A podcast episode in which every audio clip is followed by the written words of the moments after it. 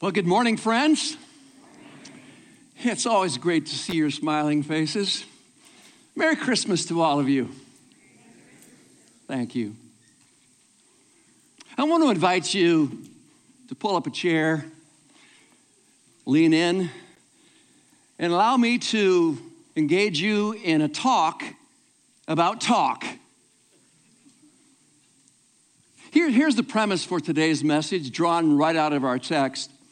The greatest reveal that you are truly a child of God is demonstrated in how you talk, what you say, and what you say about other people. Let me illustrate. Some of you likely have visited the grave of the 16th president of these United States, the famous Abraham Lincoln. It's located in Springfield, Illinois. What you probably don't know is that after his burial, his coffin was twice pried open. The first occurred some 22 years after his assassination, 1887. You say, why? Why, why did that happen? There was a rumor circulating, talking heads all around the nation the body's not in the coffin. So they pried it open, and the rumor proved untrue. R- rumors are harder to bury than assassinated presidents. If you can believe it, 14 years later, despite the protests of Lincoln's son Robert, the rumor began to swirl again. And so, one more time, they exhumed the body of the late president, opened it up, and found the body was still there.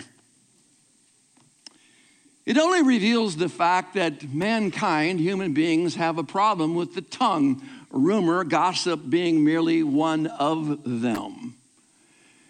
Now, I'm talking to a, a great crowd here in this second service, and chances are some of you are going through a crisis, a hard time, a trial. And when we're in a trial kind of atmosphere, it's easy for us to grow negative or critical or bitter in how we talk.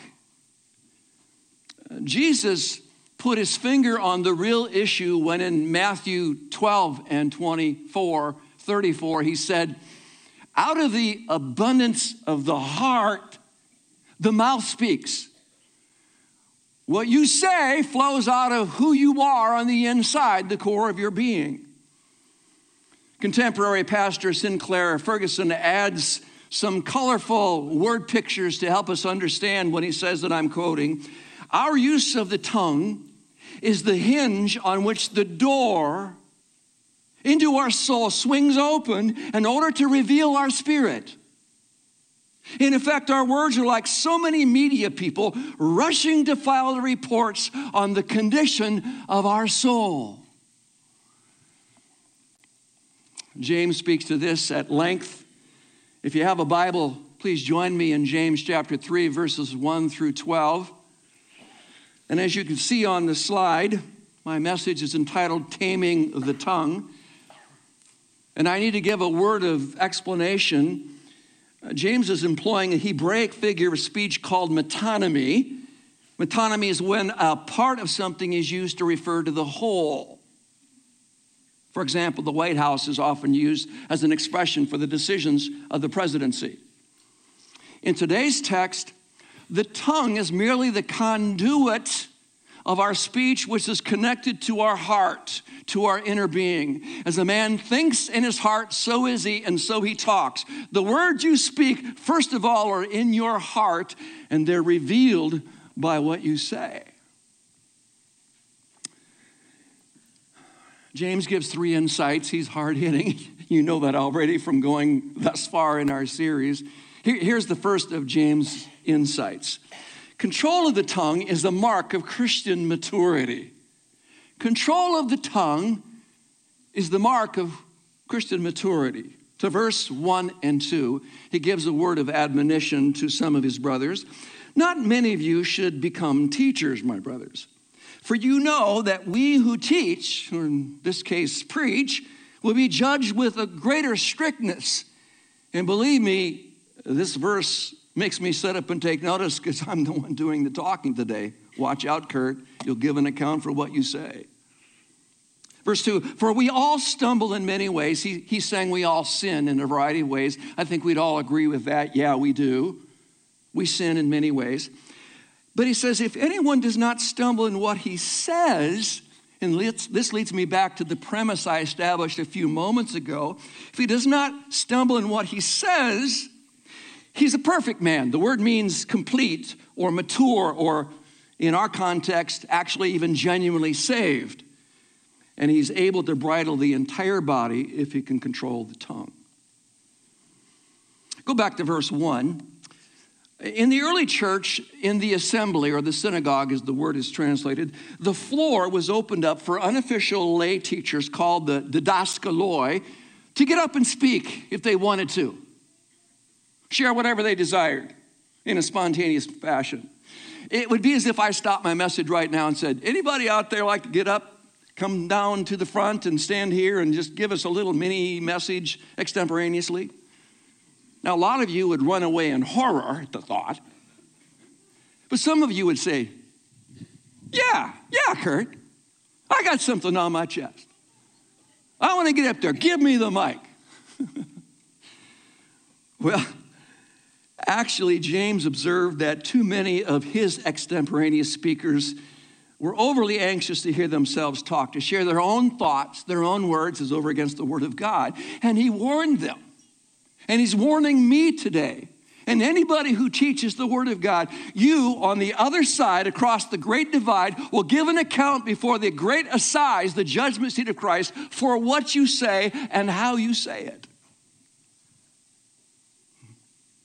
Only the spiritually mature should be allowed to speak. Now, most of you are not preachers, so I'm going to make a broader application. By extension, every believer is entrusted with family talk around impressionable ears, and that includes the holidays. Christmas time is synonymous with family time, and likely every person here has some kind of extended family member who flits in and out and has little regard for the feelings of the rest of the family. Do I have a witness? A kind of loose cannon. I, th- I think about National Lampoon's Christmas Vacation, Clark Griswold's crazy cousin Eddie. Some of you have a crazy cousin Eddie or uncle. These relatives remind me of a bird on the loose in the house. And I hearken back to a year ago when my lovely wife Karen and I were preparing for Christmas. She was cooking up a storm on the stove and she had the stove covered with food, and she'd also cooked a number of items, and they were laying uncovered on the island in the kitchen. Well, her faithful husband, Curt, goes to the front door to open it up for whatever reason I can't remember. But a little sparrow that had been nestling in the wreath on the front door decided to fly in instead of flying out. And I said, Karen, there's a sparrow in the house. She shrieked. Curt, get that thing out of here. I had visions of this little avian bomber dropping a load on top of our uncovered dishes on the island, like, oh, no, no. You should have seen me, broom in hand, running around the house chasing that little critter. It would have been fitting scene for America's funniest home videos. but seriously, what do you do when difficult people fly into your house. Even more to the point, how do you speak to your own family at home? How do you speak to your spouse, your husband, your wife, your kids, your parents? Is it just me, or is, does it seem like we we reserve the harshest criticism for those we supposedly love the most. We can be mean behind closed doors. It would appear that all of us bruise as easily as a banana. At Christmas time, adults and children can get overly stimulated, tired. If we're not careful, we can respond spitefully. Tis the season to be crabby. Na na na na na na na na na. Mm. There's a scene that runs close to home. Uh, we need to change that song to this. Oh, be careful, little tongue, what you say. Oh, be careful, little tongue, what you say. Sing it with me. For the Father up above is looking down in love. Oh, be careful, little tongue, what you say. And big tongues, too. Why? Because, here it is, communication is the currency of relationships, and we cannot afford to go broke, especially at home. Proverbs tells us that death and life are in the power of the tongue. The power of the tongue is amazing. It's only two and a half, three ounces in weight, but physically, it's the strongest muscle in your body. And figuratively speaking, the same could be said. I want you to look at the two analogies in verses three through five, where James talks about the use of a bit in a horse and a rudder on a ship. Look at, look at verse 3. If we put bits into the mouths of horses so that they obey us, we guide their whole bodies as well. Now, look at the ships also, though they're very large and driven by strong winds. They're guided by a very small rudder. Wherever the will of the pilot directs, here's the application. So also the tongue is a small member, but it boasts of great things. The bit and bridle on a horse can control an animal of more than a thousand pounds. In fact, you see a picture here of a, of a draft horse hitch. I, had a relative named Corny who, who had a six horse Belgian hitch that looked a lot like this. Really impressive. These, these creatures weighed up to 2,000 pounds apiece, so you didn't want them stepping on your toes. But, but when they're all harnessed up, with bridle and bit. I mean, if you've been down to the Iowa State Fair and, and the, the livestock pavilion, you can see them doing figure eights. It's amazing what a bit can do to control a large animal like this. then the same thing is true, of course, with the rudder. In Bible times, ships were driven by wind through the sails, but without the underwater rudder, they would have no control. In the same way, the small tongue controls the entirety of your spiritual being. I can tell more about you by how you talk than anything else you do. Your works through your words. So, control of the tongue is a mark of spiritual maturity. A second insight destruction with the tongue is a mark of satanic iniquity. Does that seem like an overstatement to you? It shouldn't, especially if you look at verse 6, where James links the source of wicked speech to hell. And he uses the word Gehenna, which was taken from the valley of Hinnom, just outside the walls of Jerusalem, the garbage dump where there was continual burning. And Jesus said, You know what the lake of fire at the end of time is going to be like? Look at that. The lake of fire, Revelation 20, reserved for the devil and his angels and all people whose names are not found written in the book of life. Is your name in that book? You don't want to go to that place. But the illustration here is that an evil tongue is linked to the lake of fire. James also likens wicked speech to untamed beasts and the poison of venomous reptiles. Uh, look now at our text, verse 5b. How great a forest is set ablaze by such a small fire. And the tongue is a fire, it's a world of unrighteousness. The tongue is set among our members or our body parts, staining the whole of the body, setting on fire the entire course of life, and set on fire by hell, lake of fire. For every kind of beast and bird and reptile and sea creature can be tamed, has been tamed by mankind. You, have been to Sea World, maybe to a zoo where they've trained wild animals. But he concludes by saying, But no human being can tame the tongue. It's a restless evil full of deadly poison. Back to the fire imagery. Forest fires destroy tens of thousands of acres of forest every year in the American West and the Canadian West. We all experienced the smoke this past summer floating down, wafting down from the Canadian fires. Um, some of you know that my wife and I lived for 27 years in the greater Seattle area, a beautiful area of, of the Pacific Northwest of Washington State. And, and I can vouch for you, attest to the destructive power of fire, sometimes caused carelessly by a supposedly small oversight of a camper who failed to completely extinguish his campfire. Or maybe a, a careless guy driving down the road with a cigarette. He, he tosses it out the window along, along the mountain road, and he's not aware of the fact that that little spark turns into an inferno called a firestorm with millions of dollars of losses. Now, follow the analogy here. In that same way, wicked words spread, inflame every conflict from a domestic fight to an international struggle. And in the end, the war of words may be as deadly as a poisonous snake bite. I hope nobody here has ever been bitten by a poisonous snake.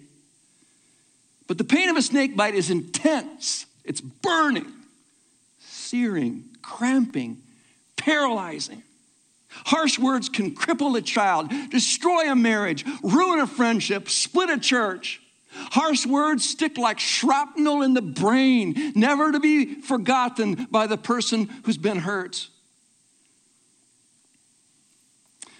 How often have you've considered the fact that you carry around inside your mouth a deadly weapon Psalm 64 likens bitter words to sharp arrows, which can kill from a distance. What are the most common types of evil speech among Christians? Well, I can't be exhaustive, obviously, but I'll give you a few examples. Probably all of us are guilty of these. Here's the first one complaining. H- have you ever Pause to ask yourself how many times a day you complain.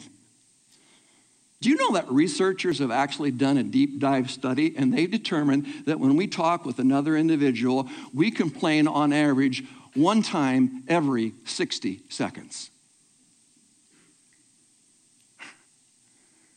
Our marriage, our family, our health, the weather, our job, our boss, the political leaders. I could go on. Then there's murmuring. That's, of course, crying out against God and the leaders that he has established. You, you got to remember in Numbers 21, the Israelites who were, were murmuring against God because they didn't have water and they hated this boring manna, and God sent poisonous snakes among them to bite them. Some of them died because of murmuring. It's an egregious sin. Then there's criticizing, and that would be attacking motives that you cannot see. Can I give you a word of advice, a counseling perspective? Do not use social media to vent. Did you hear me? You're a Christian. Do not use social media to vent. It does no one any good, and it only files a media report on the condition of your soul. Use public social media to praise God, to cite scripture, to encourage the brotherhood, the sisterhood, the family of God. Then there's quarreling, angry outbursts using 100% words like, you always, you never. Someone has said arguing with angry people is like wrestling with a pig. You both get dirty, but only one of you likes it.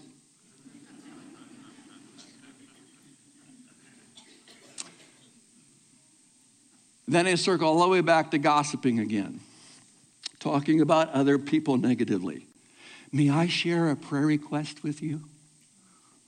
Oh, tell me about it. May I pass along that prayer request to somebody else? And we all know down deep our motives are we want to tell something a little bit bad about another person. Check your motives. Before passing along a negative comment about somebody, remember those four famous quality control questions? Is it true? Is it kind? Is it necessary? Would Jesus say it? A word to the wise never pass up an opportunity to keep your mouth shut.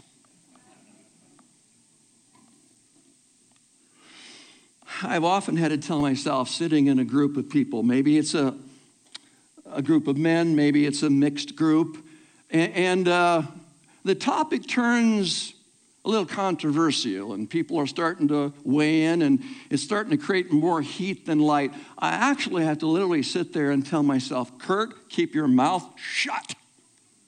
You don't have to say anything.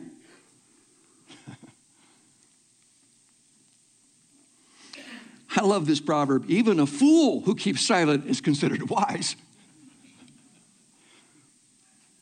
Question for all of you Are you a talker? Probably know who you are. Are you a talker? You're especially vulnerable. On the screen, when words are many, transgression is not lacking. And I might add, go easy on the self praise. Let another man praise you, not your own mouth. People eventually distance themselves from self promoters. Do you know why people may be avoiding you? It may be because you talk about yourself too much. Learn to ask people questions about them.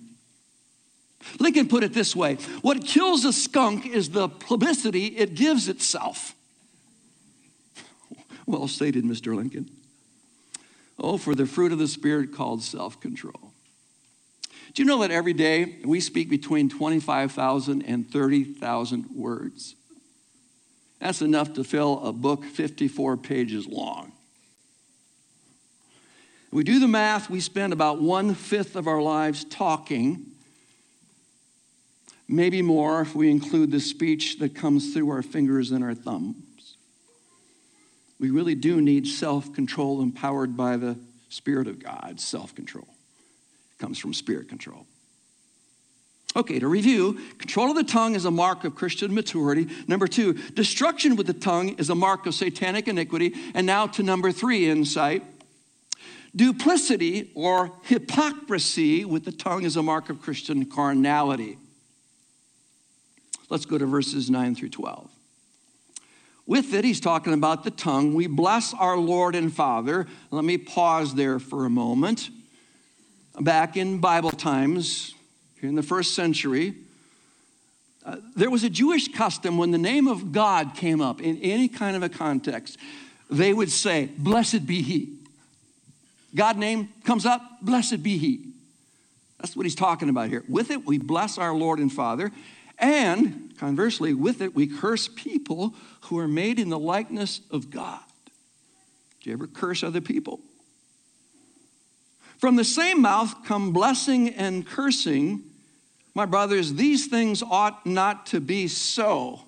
As a counselor, I have on occasion assigned someone who has a problem with swearing to memorize verse 10. Verse 11 Does a spring pour forth from the same opening both fresh and salt water? Can a fig tree, my brothers, bear olives or a grapevine produce figs? Neither can a salt pond yield fresh water. Obviously, uh, James loved natural metaphors, and he employs two more here. He appealed to his reader's sense of logic in asking two questions Does a, does a natural spring produce two different kinds of water? What's the answer? No. Does a fruit tree produce two different kinds of fruit? What's the answer?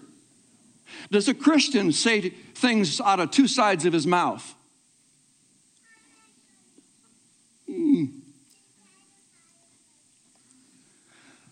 Our tongues produce words according to our inner nature. What's in the root comes out in the fruit.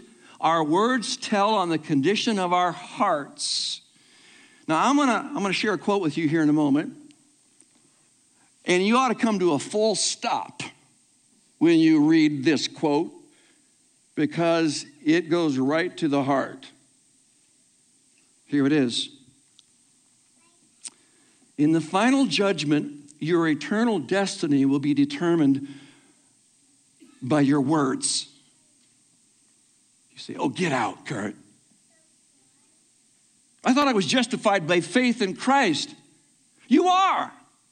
But the reality of that justification is revealed in your words. Your words are a tell, they're a tattletale on your heart. When God gives you a new heart, He gives you a new tongue. So, some of you listening here today are feeling the conviction of the Spirit, and God is saying, in effect, to you, You're not really a child of God. You haven't been born again. Your tongue hasn't been born again, even though you profess to know Christ.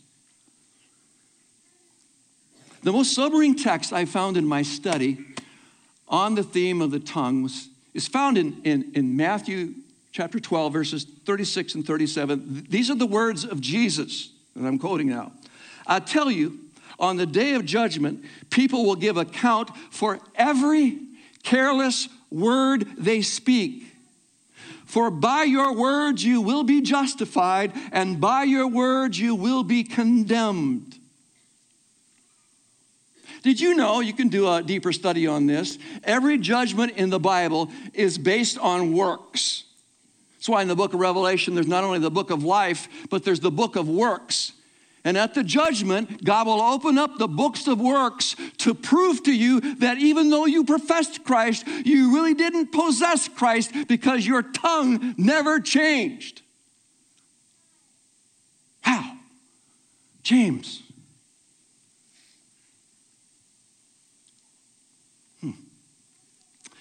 The, the word justified in verse 37 in yellow really means proven true. Do the words you speak during the week reflect what you sing on Sunday? The great musician Bob Kauflin, he of uh, Sovereign Grace music fame, has said this. It's not uncommon for Christians on Sunday to sing songs that exalt the righteous Christ, and during the week sing songs that exalt the sins he died for. So let's review this past week. What you've been listening to, what you've been watching, what are the words you've been uttering? They're a tell. From the same mouth comes blessing and cursing, my brothers. These things ought not to be so. And at this point in the message, I've got to ask the question how do we get our mouth clean? The answer by getting your heart clean. When Isaiah confessed to having unclean lips, dirty talk, Isaiah 6, when he saw the Lord Jesus high and lifted up, God had to touch those lips with a purging agent, namely the burning coals from the altar of sacrifice. The brazen altar was the altar where there was an animal laid to make an atonement for the sins of the Israelites. And we know that altar represents the cross of Jesus Christ. It is there that he laid down his life on our behalf because of our sin, including our sin of speech. And we must embrace Jesus if we're to be saved. If you want a changed tongue, you have to go to Jesus for a changed heart. Forgiveness comes by faith in the heart, but it's demonstrated by words from the mouth. The classic text is Romans chapter 10, verses 9 and 10. You know it, some of you could quote it with me. If you will confess with your mouth that Jesus is Lord, you will be saved. What does that mean? Declare him as Lord. It means he is all who he claims to be the Son of the living God, who laid down his life as a sacrifice for our sins because we could not save ourselves. Declare him as Lord. And the verse goes on to say, and believe in your heart that God raised him from the dead. That's how you know you'll be saved. And verse 10 goes on to say, For With the heart, man believes unto righteousness, and with the mouth, confession is made to salvation. You confess here what's true in here. The word confess, homologeo, means to say the same thing that God says. Professed believers, what are you saying with your words? Is your mouth on the same page as your heart? And if you have been saved, we need to use our words to build up and not tear down. I love Ephesians chapter 4 and, and, verse 29 let no corrupt communication no unwholesome talk proceed from your mouth but that which is good to the use of building up that it may minister grace to the hearers. And then in verse 31 he goes on and say let all bitterness and wrath and anger and clamor and evil speaking i.e slander with all malice that means speaking ill of somebody be put away from you and in its place verse 32 be kind to one another tenderhearted, forgiving one another, even as God, because of Christ, has forgiven you. Let's be kind this Christmas. Can you all say that with me? Let's be kind this Christmas.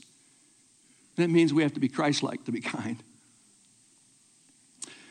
Uh, an encouragement to parents who are here with children still at home seven words that your children need to hear you say. Here they are I love you. I was wrong. Will you forgive me? Swallow your pride. I'm proud of you. Yes, you can do that. No, you can't. Let's pray about it. And finally, Jesus comes first, including our faithfulness to the services on Sunday. To all of our church family, I want to encourage you to be encouragers in the Lord. I want to go to my grave known as a guy who encouraged people in Christ. And I want you to do the same thing. So when we finish the service, I'm going to ask you to find a person nearby and say a word of encouragement to them from the word. I'm not asking you to flatter them. I'm asking you to encourage them spiritually and scripturally. In fact, let me go so far as to say, as we conclude, I want to ask you to ask somebody else is there anything I can pray for you about? When someone shares their prayer request with you, then take a moment right then and there to put your arm around them, 30 seconds, to pray for them by name regarding their request. You'll never know the kind of blessing that is by encouraging them with words of grace. Would you bow with me and I'll have a further word of instruction?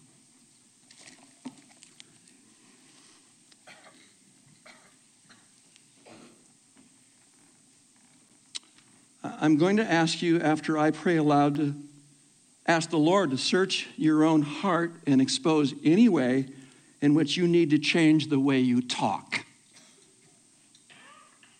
Keeping it real is the theme of our series. Keep it real with God because He already knows anyway. Confess your sin, the way you talk to others, including those at home. And after you do that, sing with lips that reflect the truth of your heart. I'm going to pray aloud, and then I'm going to ask you to just quietly stay right where you are and pray to the Lord and ask Him to search you and change you and help you to display Christ in how you talk. Father, I want to be the first to say, I'm convicted.